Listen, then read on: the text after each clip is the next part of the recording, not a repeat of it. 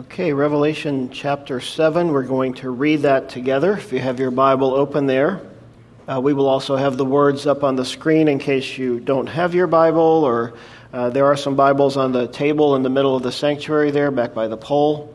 If you need a Bible, please raise your hand or go grab one. All right. So, Revelation chapter 7, verses 1 through 17. After these things, I saw four angels standing at the four corners of the earth, holding the four winds of the earth, that the wind should not blow on the earth, on the sea, or on any tree. Then I saw another angel ascending from the east, having the seal of the living God. And he cried with a loud voice to the four angels to whom it was granted to harm the earth and the sea saying, Do not harm the earth, the sea, or the trees till we have sealed the servants of our God on their foreheads. And I heard a number of those who were sealed 144,000 of all the tribes of the children of Israel were sealed.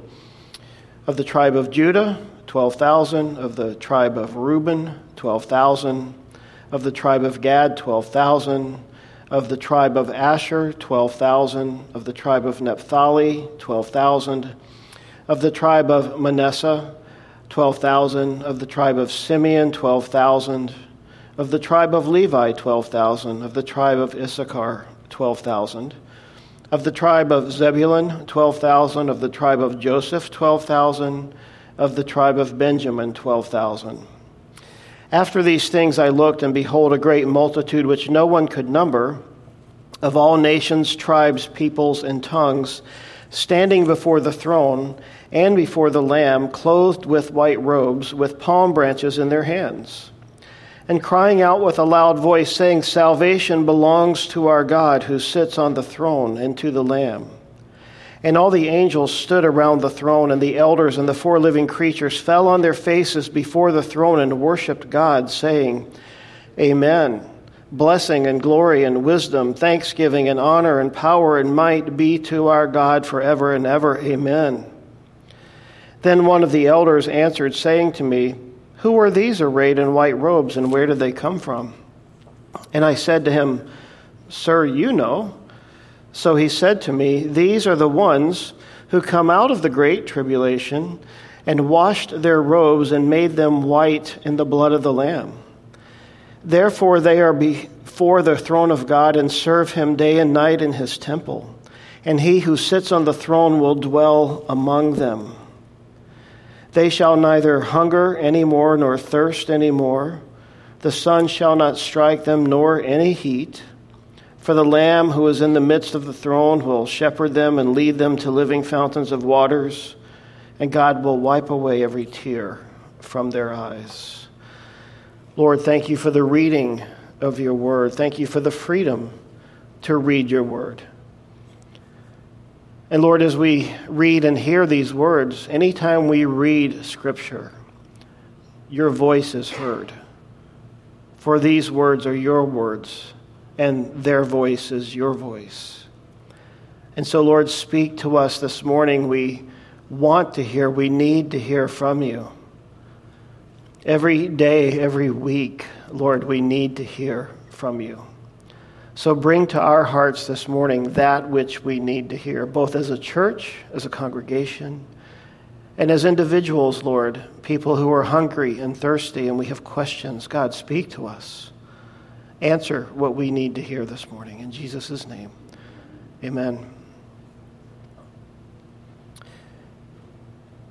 And I've said before, especially as we started this study in the book of Revelation, there seems to be so few churches, so few pastors who want to teach the book of Revelation. And there's a prevailing idea out there, and in fact, I've heard it a number of times this week, strangely enough, from with my own ears from people I was talking with. I've seen it on social media, I've heard it from some of you, and that, that prevailing opinion is well, who can really know? You, you start reading God's Word, and everybody has an opinion, everybody has a thought, everybody has a theory. And as Pastor Mitch and I were talking about that this morning, it just seems to me that Satan is, is just putting this idea out there that who can really know, right? Who can really know the truth of God's word? In fact, this one person I was talking to this week just inviting him to read God's word. He's a believer, but he told me straight up, he said, I don't really read God's word because I can't understand it, and there's too many opinions about it, and I just don't even want to bother. So I just pray and I just try to follow Jesus the best I can. And I said, No offense, but, but how? How do you do that without God's word? How do you know what the truth is? How do you know who you're following and what you're doing without God's word?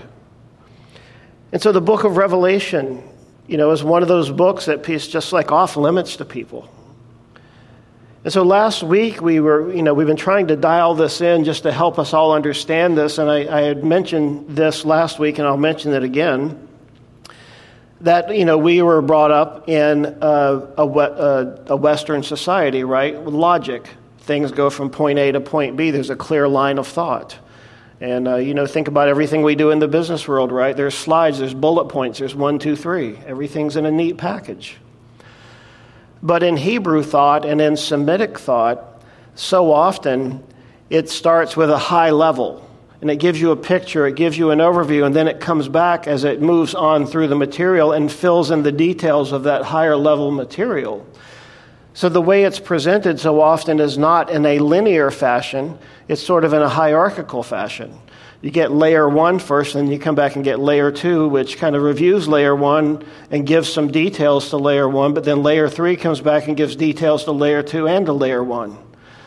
And so that's much of the way Revelation is. And so as we read chapter 7 this morning, uh, we're starting to get into things that are happening both earlier in the first half of the tribulation, but it's going to be pointing us down the road a little bit to things that are happening at the midpoint of the tribulation and even after the midpoint of the tribulation. So, this is sort of setting up for us things that have been, things that are, and things that will be, which is sort of a pattern within the book of Revelation. Let me also remind you that the book of Revelation is strongly rooted in the Old Testament, and it contains uh, more than 500 allusions to the Old Testament, and 278 of the 404 verses in Revelation, which is almost 70%, make strong, clear reference to Old Testament passages.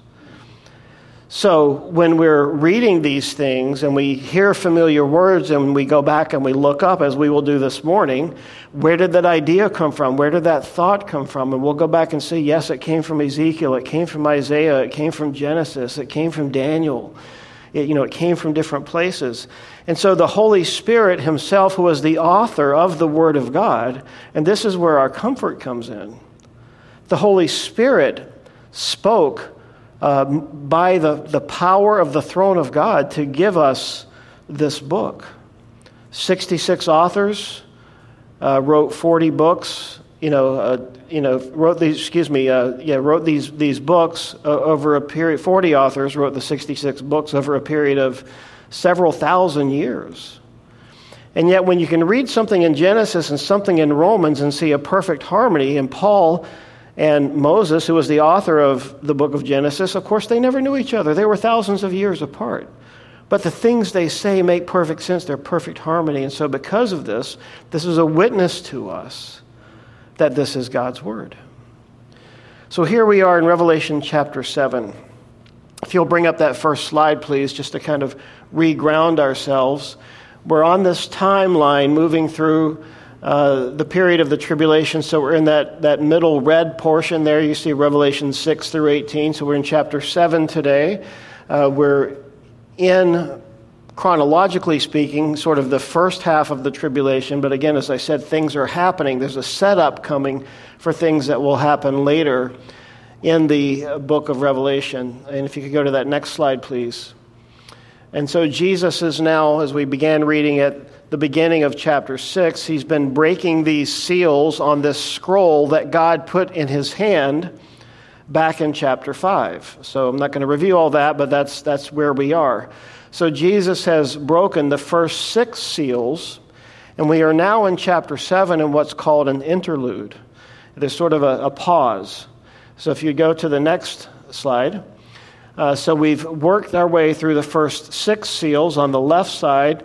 And if I were to update my graphic here, I would insert between six and seven a break and say interlude or pause. Now, we're familiar with that. Uh, literature often does that. If you go to a play or a concert, often there's an intermission, right?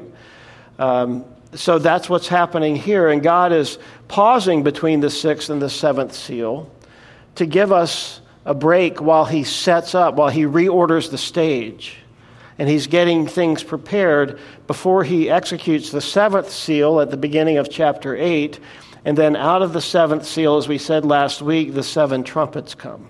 And so that's what's next for us as we move through this. Uh, thank you. You can take that down. So in chapter 7, verse 1, after these things, after what things? The things of chapter 6. After these things, I saw four angels standing at the four corners of the earth, holding the four winds of the earth, that the wind should not blow on the earth, on the sea, or on any tree. It's interesting when you read this. Uh, one of the things we said at the beginning is that we're dealing with prophetic literature. Sometimes we're using language to make analogies or to make a point. And this is something that we should understand because we do this very same thing all the time, don't we? We, we speak in metaphors, we speak in grandiose language sometimes. You know, uh, well, how big was that wave? Oh man, it was as tall as a skyscraper. Well, not really, it was just taller than you. It just felt big, right? or we, we always find ways to describe things. And so here, uh, it's interesting, so many critics of the Bible have come in and looked at passages like chapter 7, verse 1, and said, ah, the four corners of the earth, what are they saying? The earth's flat? See, that's your God. Flat earth theory, holding the four winds of the earth as if there were only four winds. But you know, this is speaking of from a prophetic point of view, and it's also speaking from, the point of view of remember back in those days, uh, there were compasses, right? There was no electronic navigation, there was no GPS. People use a sextant, if you're not familiar with that. An object to determine through triangulation where you are in relation to the sun and, and certain stars. So the phrase four corners of the earth um, is equivalent to the idea of the four points of the compass north, south, east, and west. And so, wherever you are and you have that compass, and you're saying, I need to go south, well, you look at your compass, I need to go this way. And so you orient yourself. And so, this idea here is now coming to us from God's perspective, who sits above, you know, the Old Testament tells us he sits above the circle of the earth. So you get this idea that God, who is outside of time and space, is ordering his angels, who are also outside of time and space, to go to a position, maybe four points around the globe, who knows exactly.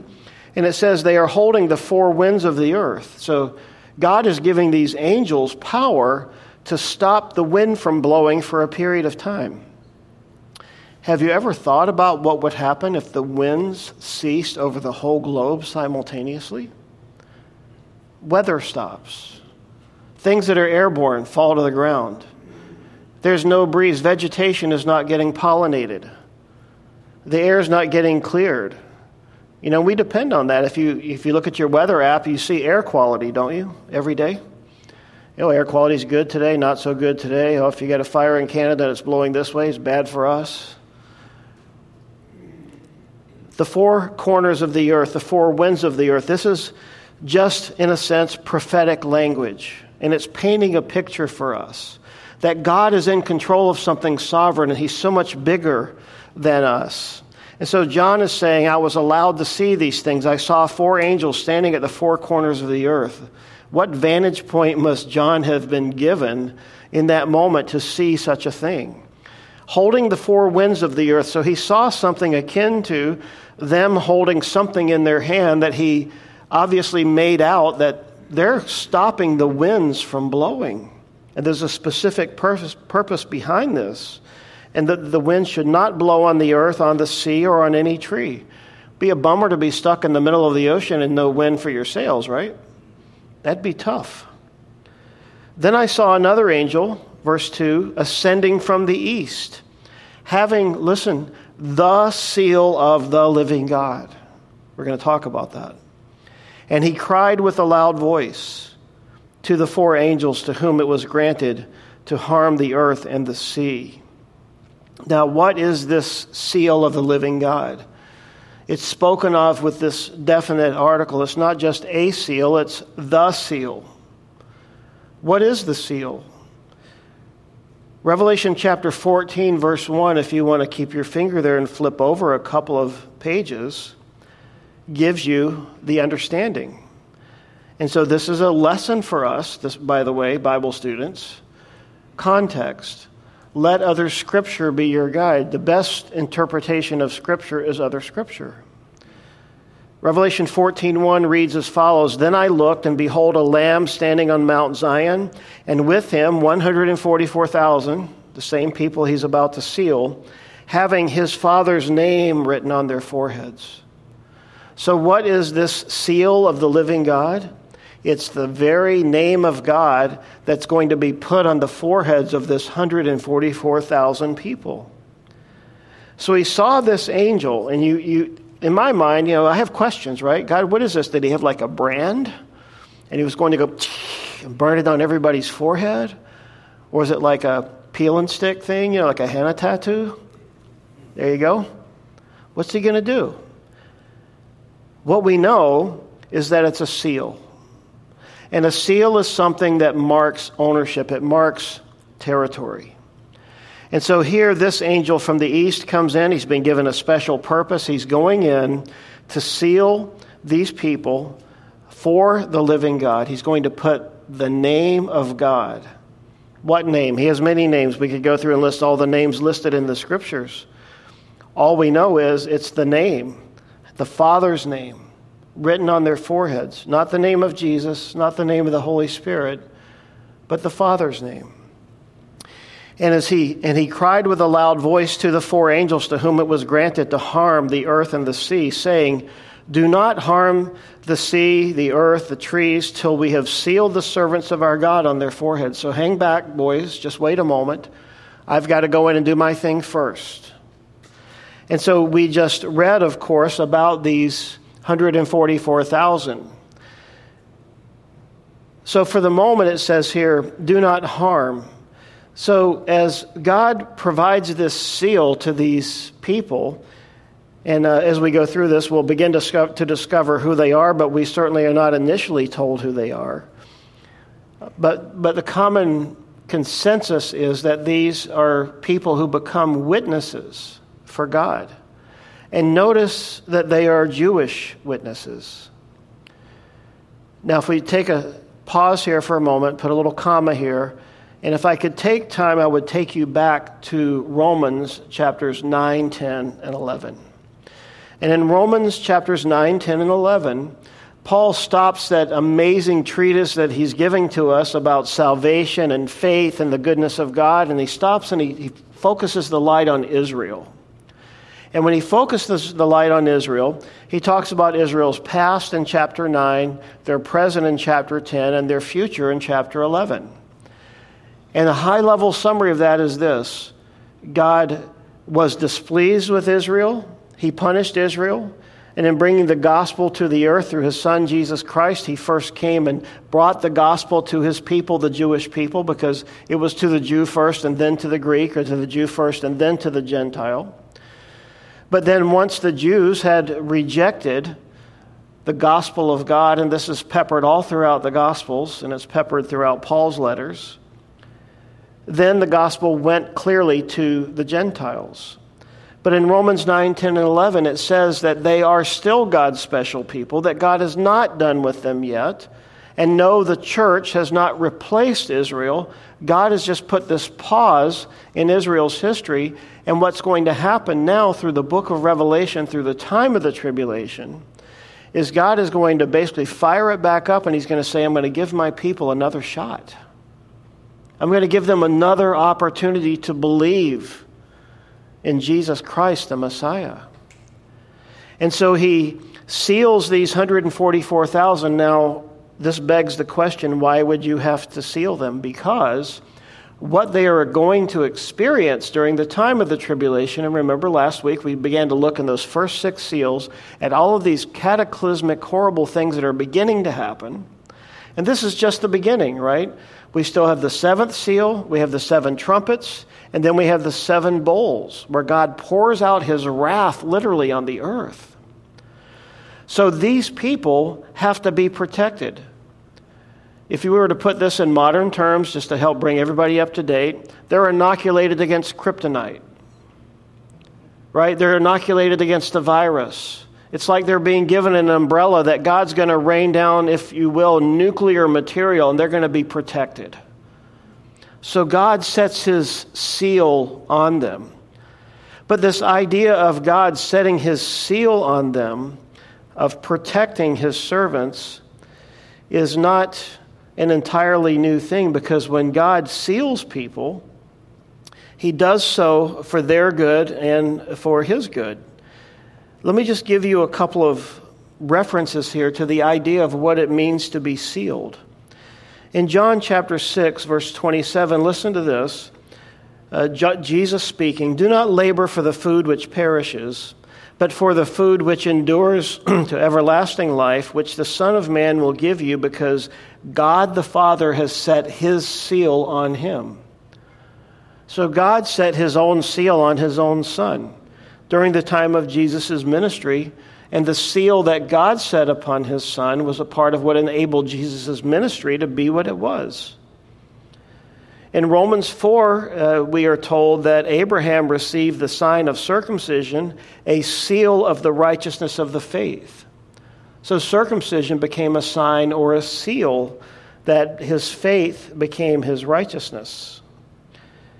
In um, 2 Corinthians chapter 1, verse 22, who also, speaking of God, who also has sealed us and given us the Spirit in our hearts as a guarantee. So we've been given, as believers in Christ, the Holy Spirit as a seal or a guarantee or a down payment that God will keep His word to us. Probably a couple of the most famous ones occur in the book of Ephesians, chapter 1, verse 13.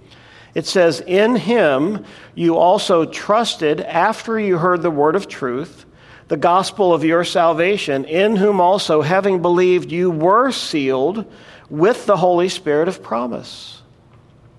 So, again, if you are a believer in Christ, part of the process is when you believe in Christ, God seals you with his Holy Spirit.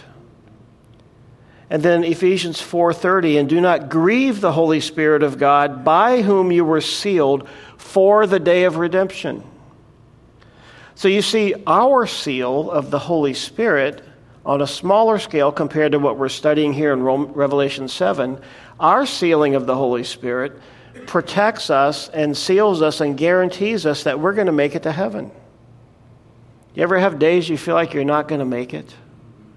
Remember this you have the seal of the Holy Spirit. Praise God, right? Amen. Hallelujah. Somebody wake up this morning, a little Pentecostal spirit in here. All right, there's one. All right, you're sealed. Don't underestimate. Don't, don't look at that as just oh, somebody licked the envelope. God has put his stamp on you and me. It is the seal of the Holy Spirit. How much more powerful would this seal be upon these Jewish witnesses when he puts his name on their forehead?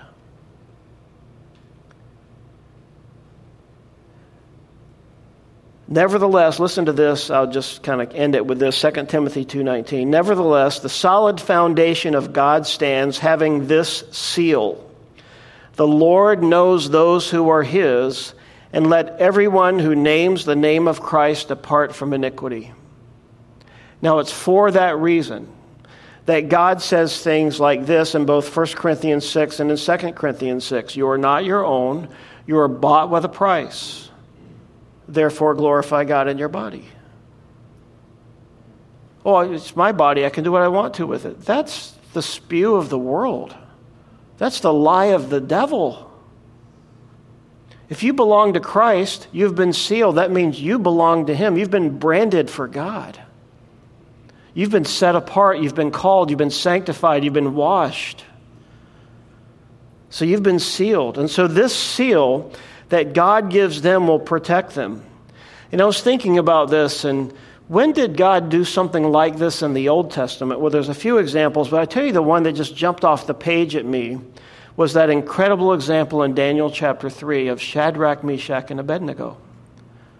Do you remember that story? They wouldn't bow down and they wouldn't worship the king, they wouldn't worship his idol. And so they said, Oh, king, you can do what you want to us, but we're not going to worship your statue.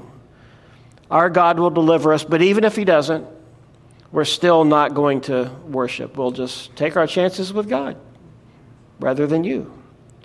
So these three men, Daniel chapter 3, Shadrach, Meshach, and Abednego, fell down into the midst of the burning fiery furnace. So they were bound up and they were cast in. You remember, the king was so hot that he had the furnace heated up to over seven times what it's normally heated. And the guys who took them to the door to throw them in, they got consumed by the fire.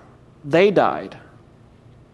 So they were thrown in. Then King Nebuchadnezzar, verse 24 of chapter 3, was astonished, and he rose in haste and spoke and said to his counselors, Wait a minute, didn't we cast three men bound into the fire? And they said to the king, True, O king. Well, look, he answered, I see four men. I see four walking in the midst of the fire, and they're not hurt. My guys died. They got close to the fire and died. These guys are standing up, they're having a conversation. And who's the guy they're talking to? I want to know what's going on in there. Well, you go get him. I ain't going to get him. And so the king shouts and he says, Shadrach, Meshach, and Abednego, servants of the Most High God. You see how his attitude changed? Come out, come here. Then Shadrach, Meshach, and Abednego came out from the midst of the fire. The satraps, administrators, governors, kings, counselors, they all gathered together and they saw these men on whose bodies the fire had no power. The hair of their head was not singed, nor were their garments affected, and the smell of fire was not on them. To me, that is a clear picture of what God is doing to his servants as he seals them. So, as hell begins to break loose on the earth, these 144,000, they are given a global passport. They are given free rein. They can go anywhere and do anything, and nobody will hurt them, nobody will harm them, nobody can touch them. Isn't that amazing? One of the things that I think that ought to speak to us is the goodness of God, the mercy of God.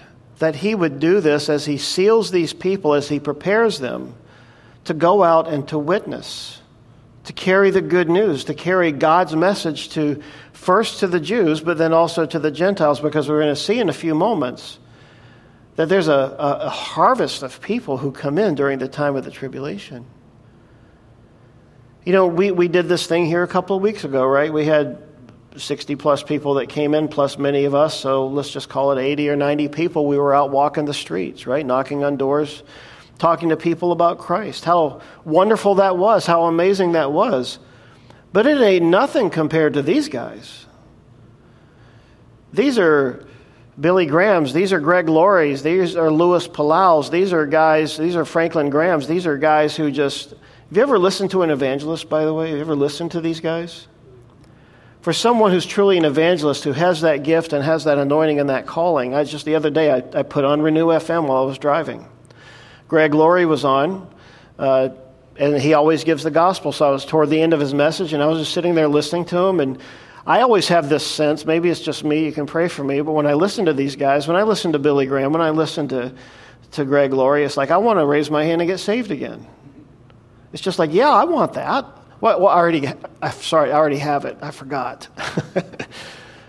but that's how persuasive they are. It's just a gifting, right? And I believe that these 144,000 are going to be Jewish evangelists who are sealed by God's uh, name, who are sealed by His Spirit, and they're going to go out and they are going to proclaim the gospel. And it's going to be a harvest such as we can only hope to ever see here in our lifetime. One thing I'm going to skip if you want to get into this later is in the naming of the 12 tribes, and it seems that often as you go through the, the roughly 20 or so times in the Bible that the 12 tribes are kind of called out by name, uh, is different many times. It's just different. It's not the same 12 names every time. So people get really hung up on that and why did why wasn't Dan named? Why was uh, Ephraim not named? You know, that kind of a thing. And this becomes a whole thing. There's pages and commentaries that are burned debating this thing. Um, so I'm not going to go into that. If you want to talk about that, we can. But we come in here to verse 9 and after these things I looked, and behold, a great multitude, which no one could number, of all nations, tribes, peoples, and tongues, standing before the throne and before the Lamb, clothed with white robes, with palm branches in their hands, and crying out with a loud voice, saying, Salvation belongs to our God who sits on the throne and to the Lamb. So I think what we're seeing here is we're, again, we're seeing details filled in. So we, we saw the beginning of this, between the sixth and seventh seal, these four angels, they're ready to hold the winds up and they're going to bring more judgment on the earth. But then this other angel comes in from the east and says, Hang on, boys, I got to go in. I've got to seal the servants of God. And then he sort of fast forwards a bit and he says, We're going to look down the road a piece and we're going to see what is going to be the result. I believe that's what we're seeing here. What's going to be the result of the ministry of this 144,000? So that's why he says, after these things. I looked, and behold, a great multitude which no one can number. Notice what he says here of all nations, tribes, peoples, and tongues, standing before the throne and before the Lamb, clothed with white robes with palm branches of their hands. You see, the description given here of these people is totally different than the people that we believe who were the church back in Revelation 4 and 5 standing before the throne of God. And in Revelation 4 and 5, we know that's the church. Who are these people? Well, I believe these people are certainly Jews, but they're also Gentiles. They are tribulation saints. They are people who believe in the gospel during the time of the tribulation, which is, to me, again, a pointing to the mercy of God. You see, when, when the church is taken out of the way, the rapture of the church, leading into the time of the tribulation, you see, God hasn't given up on Israel, and God still hasn't given up on the people who have yet to believe. Now, if you will, the price of admission during the time of the tribulation will be their lives. Because as they believe, they will be put to death. Because we're going to get to chapter 13 which is the midpoint of the tribulation, which is where the Antichrist goes into the temple, declares himself to be God, and says, You must take my mark, you must take my seal. Get it? Antichrist. He does the opposite of what God does. He's like, Well, God has a seal, I have a seal too. And if you want to buy, if you want to sell, if you want to exist, if you want to have food to eat, you have to take my seal. And then your life will continue to be okay. You'll be able to go, go through life no problem. But if you don't take my seal, I'm taking your wallet. I'm taking your car keys. You're not going to be able to buy. You're not going to be able to sell. Your livelihood will go away. You won't be able to do anything unless you do it my way. And so we find out there in chapter 13 and 14 that it cost them their lives because if they won't take the mark, if they won't take the seal of the Antichrist, they will pay with their lives, and it says that they will be beheaded. So John is being given sort of a forward glimpse of vision. I, I, looked, I saw this great multitude. It was so great, no one could number. They're from every nation, tribe, people, tongue. They're standing before the throne, and they're standing before the, th- the Lamb. And notice they have white robes. That word white means luminescent.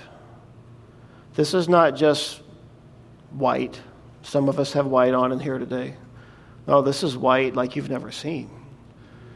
This is a glowing white. This is a luminescent white. And notice what he says. How did their robes get white?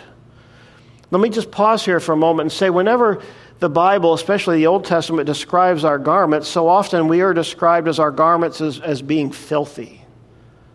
And that filthiness is unrighteousness, right? But these people are being described as having white robes, and it says they have palm branches in their hands. Now, where did we ever hear of people who have palm branches in their hands? Oh, the day of the triumphal entry.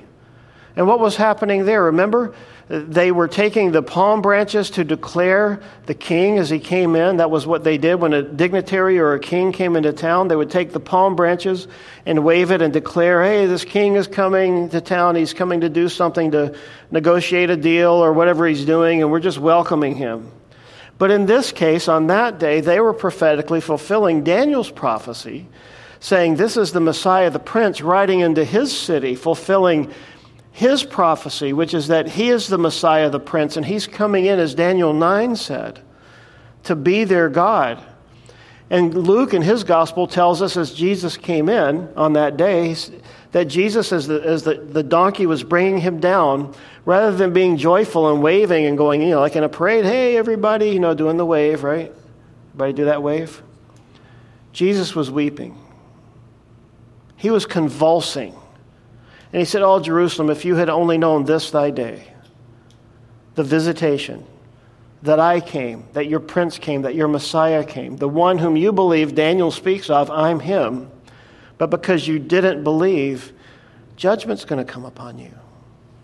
And Jesus even spoke prophetically of what would happen uh, 40 years later in AD 70 when Titus Vespasian would come in and ravish the city and level it. When he said, Not one stone will be left upon another. So Jesus comes in on that day with those palm branches, celebrating the feast. And what's happening here? These who have been martyred for Christ, they have white robes, they have palm branches in their hands to celebrate Jesus, crying out with a loud voice, saying, Salvation belongs to our God who sits on the throne and to the Lamb. Man, they have an appreciation for their salvation because while their salvation, their believing in Jesus, cost them their life, they are now standing before the Lamb of God. They're standing before the throne of God. And they're realizing salvation belongs to our God, salvation is of God. So let's talk for a moment about this idea of salvation that the Bible talks about. I think this is one of those things that becomes sort of passe in our language we, is Christianese. Oh, salvation, yeah, salvation. Yeah, it's great. You saved? Yeah, I'm saved. Great. What does that mean? Do we ever stop to think about it? Well, these white robes, they spoke of the righteousness of Jesus. They spoke of the priestly service of the Old Testament, and they spoke of being set apart or having holy service. So they are there before the throne of God to render worship to him and that was a part of the job of the priest was to serve god himself. And they are wearing those white robes. They've got those palm branches and as they're standing before him crying out salvation salvation belongs to god the word for salvation the greek word is soterios or soterion and we've taken that and we've called it soteriology, which means, you know, the study of salvation. So if you ever take a class in Bible college or in seminary, you will take a class on soteriology, which is the study of our salvation. But we're going to do it here this morning, and you're going to get a master's degree when we're done. Salvation, the word, means deliverance, preservation, rescued to safety, defense. So, what does it mean that God has given to us salvation? He's giving us deliverance. He's giving us preservation. He's rescued us to safety, and He is defending us. God is now our defender. But what are we saved from? What are we delivered from? What are we preserved from? We are preserved from wrath.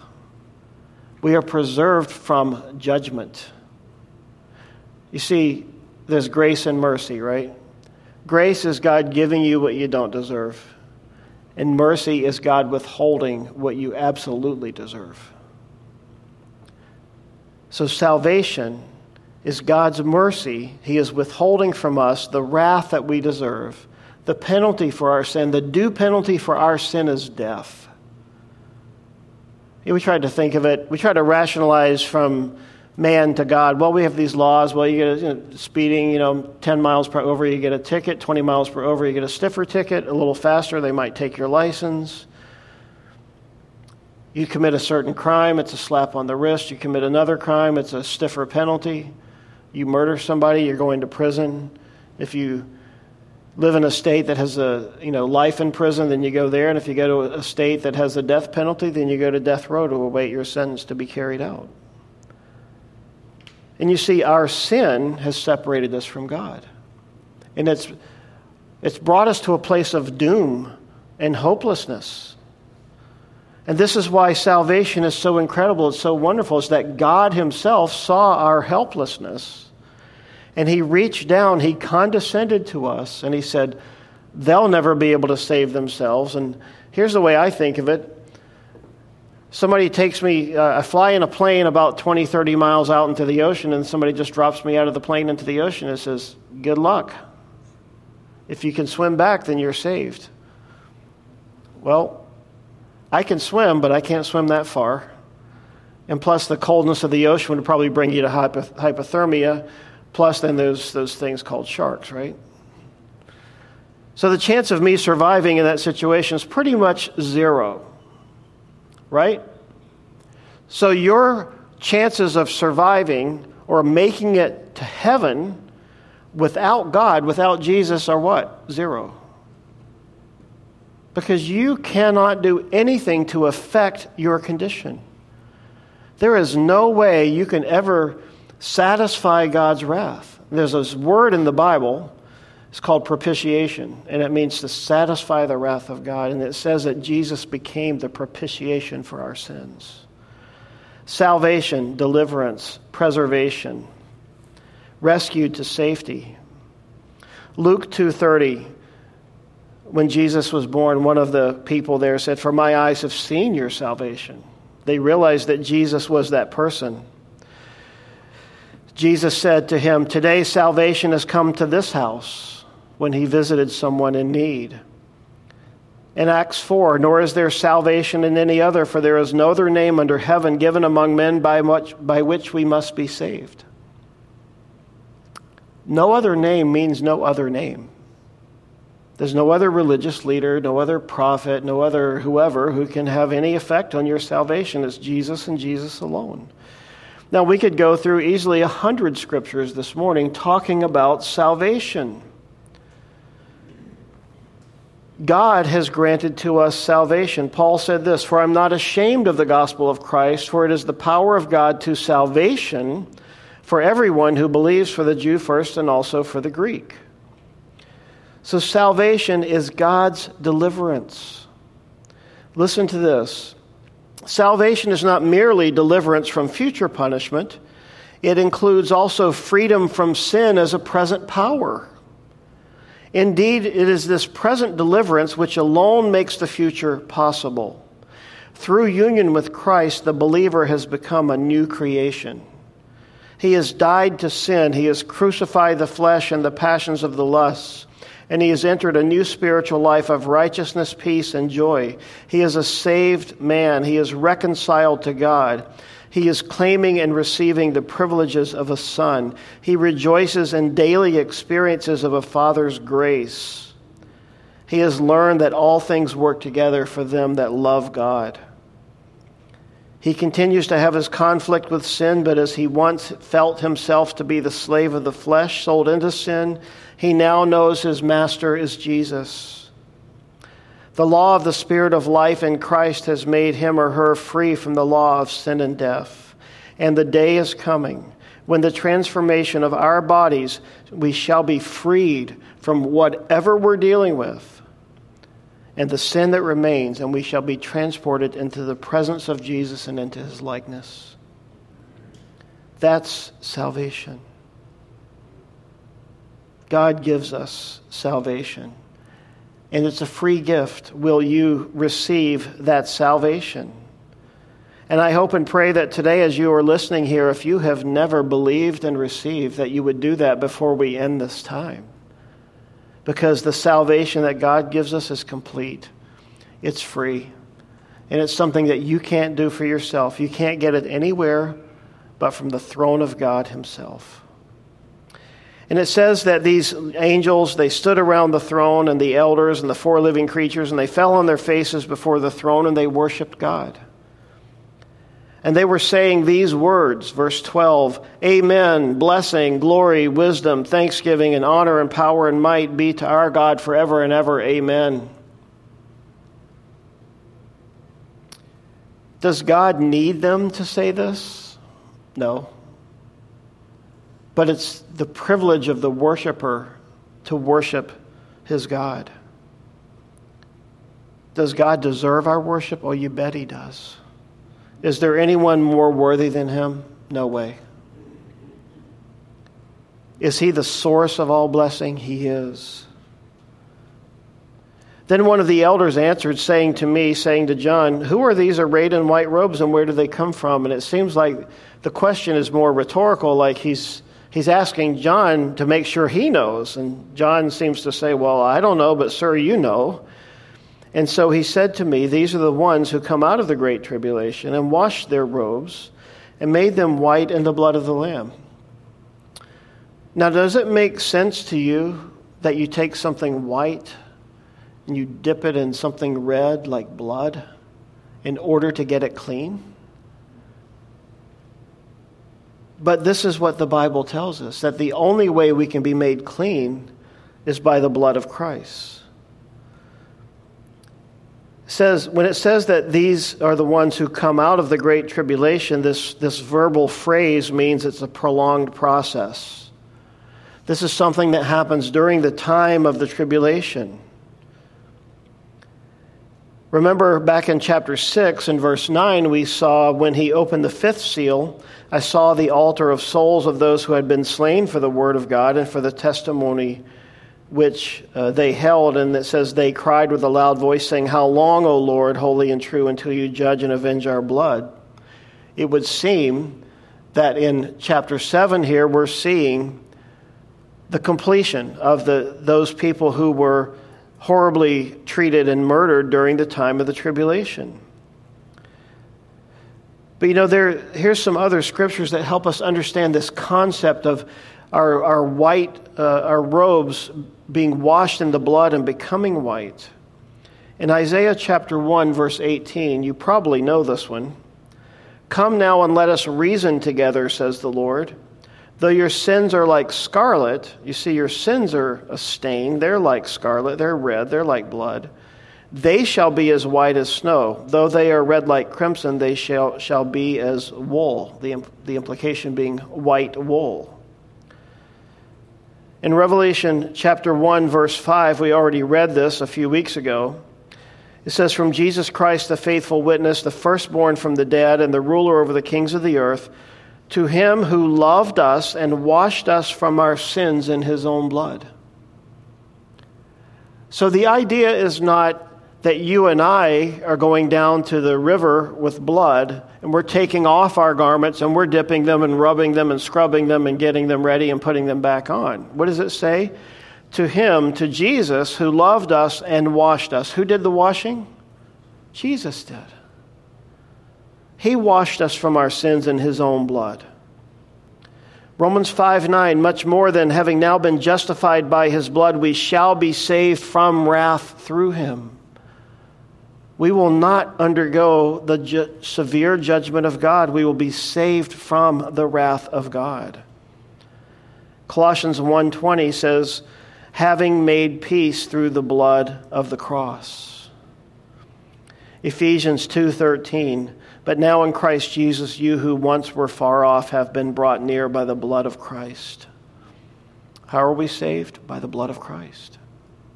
It's really simple, isn't it? It's not hard. Unless you have pride. Then it's really hard. Verse 15 Therefore they are before the throne and serve him day and night in his temple, and he who sits on the throne will dwell among them. So not only do they get to be before the throne of God and enjoy his presence and to be there as VIPs, as special guests in the presence of God, not being judged, not being condemned, standing there with new garments, luminescent white garments before the throne of God.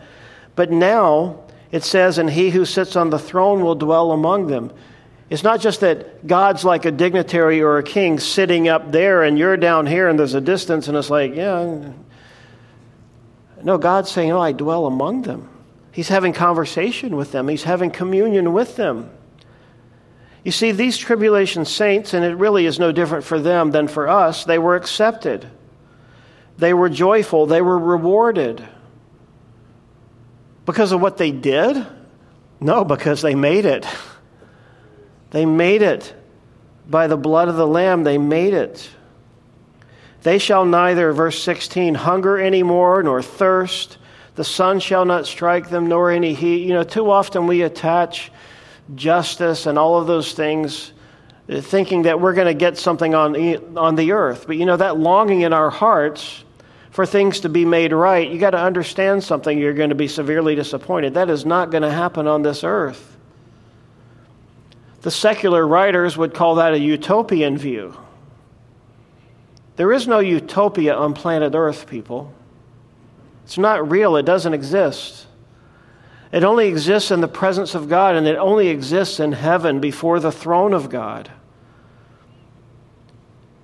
When you look around and you see the pain and the suffering, there was a lady during the outreach who told us this that she's just completely disillusioned. She's like, I see it. She works in a field where she is helping in, in drug and alcohol rehab, and she sees the worst of the worst, and she is rightly, in, you know, she's affected by it. She's like, Where? What? How? And we were like, Jesus. And we continue to pray. I, I continue to pray. I see her face. I pray that she'll come. They shall neither hunger any more nor thirst. The sun shall not strike them, nor any heat. Now, isn't it interesting? This is just sort of going back to the whole relationship to the Old Testament. I'm going to read a scripture to you Old Testament. They shall neither hunger nor thirst, neither heat nor sun shall strike them. For he who has mercy on them will lead them, even by the springs of water he will guide them. Isaiah 49:10. Listen to the next verse, Revelation 7:17. For the lamb who is in the midst of the throne will shepherd them and lead them to living fountains of waters, and God will wipe away every tear from their eyes. If you're looking for something to resolve something for you here on this earth, I don't want to discourage you about that here because it's going to happen there. And this is why we look toward heaven, folks. This is why we have hope in Jesus and in Jesus alone.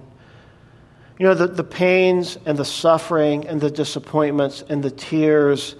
Uh, you know, the other day I, I opened my phone and was going through, was looking through my photos, you know, like you probably have like 10,000 of these things, and I'm looking for something, I'm scrolling through, and I get back to May and I see pictures of baby Jackie. And, and all of a sudden, I just began to cry just looking at that. And, you know, my, my poor daughter, she's just, she's grieving, you know. And yet, it reminded me of this verse. And God will wipe away every tear from their eyes. You see, there's things that just aren't going to get answered here. They're not going to get resolved here on this side of heaven. Everything gets resolved on the other side. 100%. Every question, every tear, everything gets resolved in the presence of Jesus.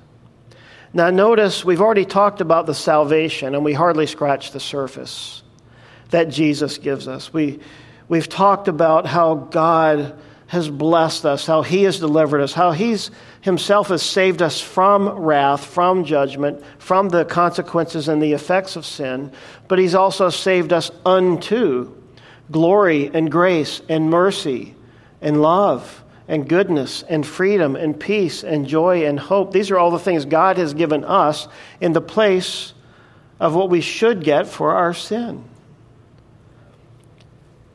And even better than that, for the Lamb who is in the midst of the throne will shepherd them. And he will lead them to living waters, to living fountains of waters, and God will wipe away every tear. Psalm 23 The Lord is my shepherd. I shall not want. He makes me lie down in green pastures. He leads me beside still waters. Do you understand Psalm 23? As wonderful as it is, and we always read it at funerals and whatnot, that's great. But Psalm 23 is prophetic for this day when we are before the throne of Jesus, when we sit before the great shepherd.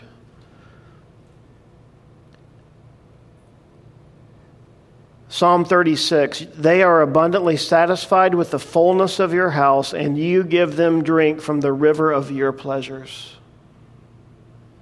Psalm 36 8 seems to me to be saying, go look in Revelation 7. For with you is the fountain of life, and in your light we see light. Ezekiel 34 I will establish one shepherd over them, and he shall feed them my servant David. Oh, wow. Who's that? That's Jesus. And he shall feed them, and he shall be their shepherd. John 10, Jesus said these words I am the good shepherd, and the good shepherd gives his life for the sheep. There's the salvation.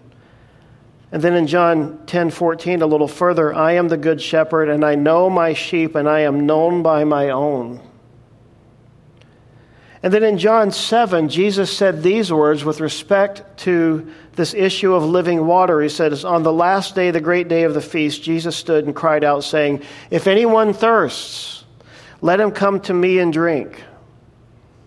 Now, here's the context for that. In the, the feast that Jesus was at on that day, every day the priests would go in procession with pitchers down to a pool and get water from a stream, and they called that living water not, not a pool, but a stream.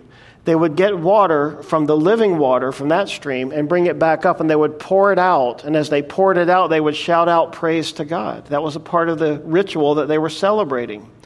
And on that last day, the great day of the feast, this was day eight of the feast, the priests had gotten the pitchers, and this was the, the, the, uh, the grand finale, right? This is the, the ending, this is the big buildup. So, on this last day, it's going to be this incredible situation. It's going to be this incredible celebration. And Jesus interrupts the feast and he interrupts the priest's activity and he kind of steps right onto stage center and he says, If anyone thirsts, let him come to me and drink. He who believes in me, as the scripture has said, out of his heart will flow rivers of living water.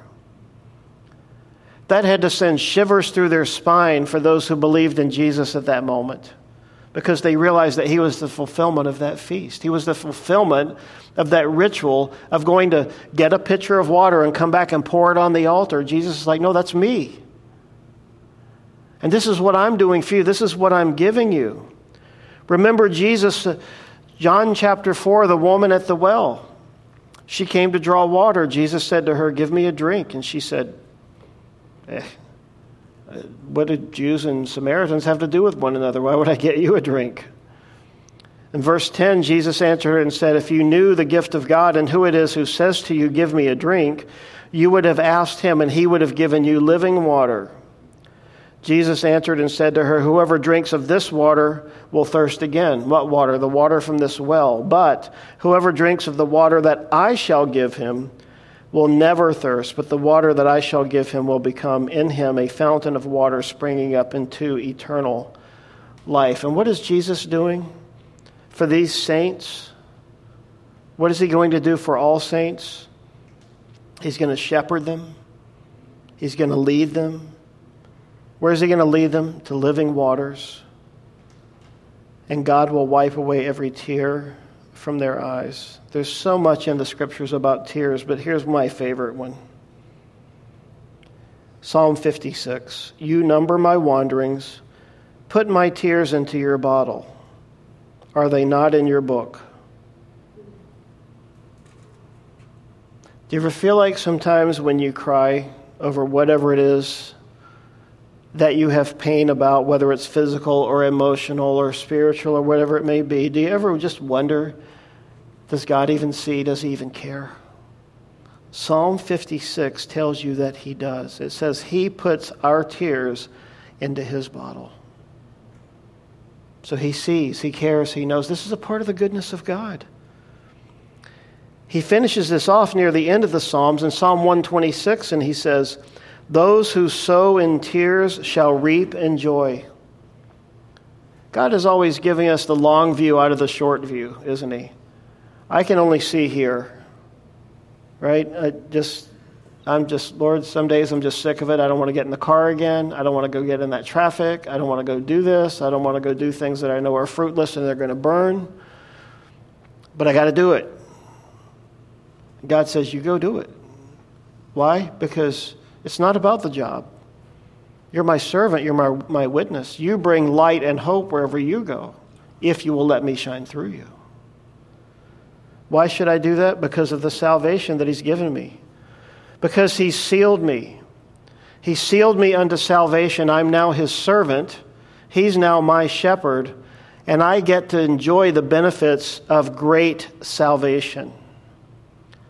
You know, when I started studying for this, I thought, man, another chapter on, you know, doom and judgment and seals and all that. And yet, I was reminded as I was going through this, you know, this is this interlude chapter is a chapter of hope, isn't it?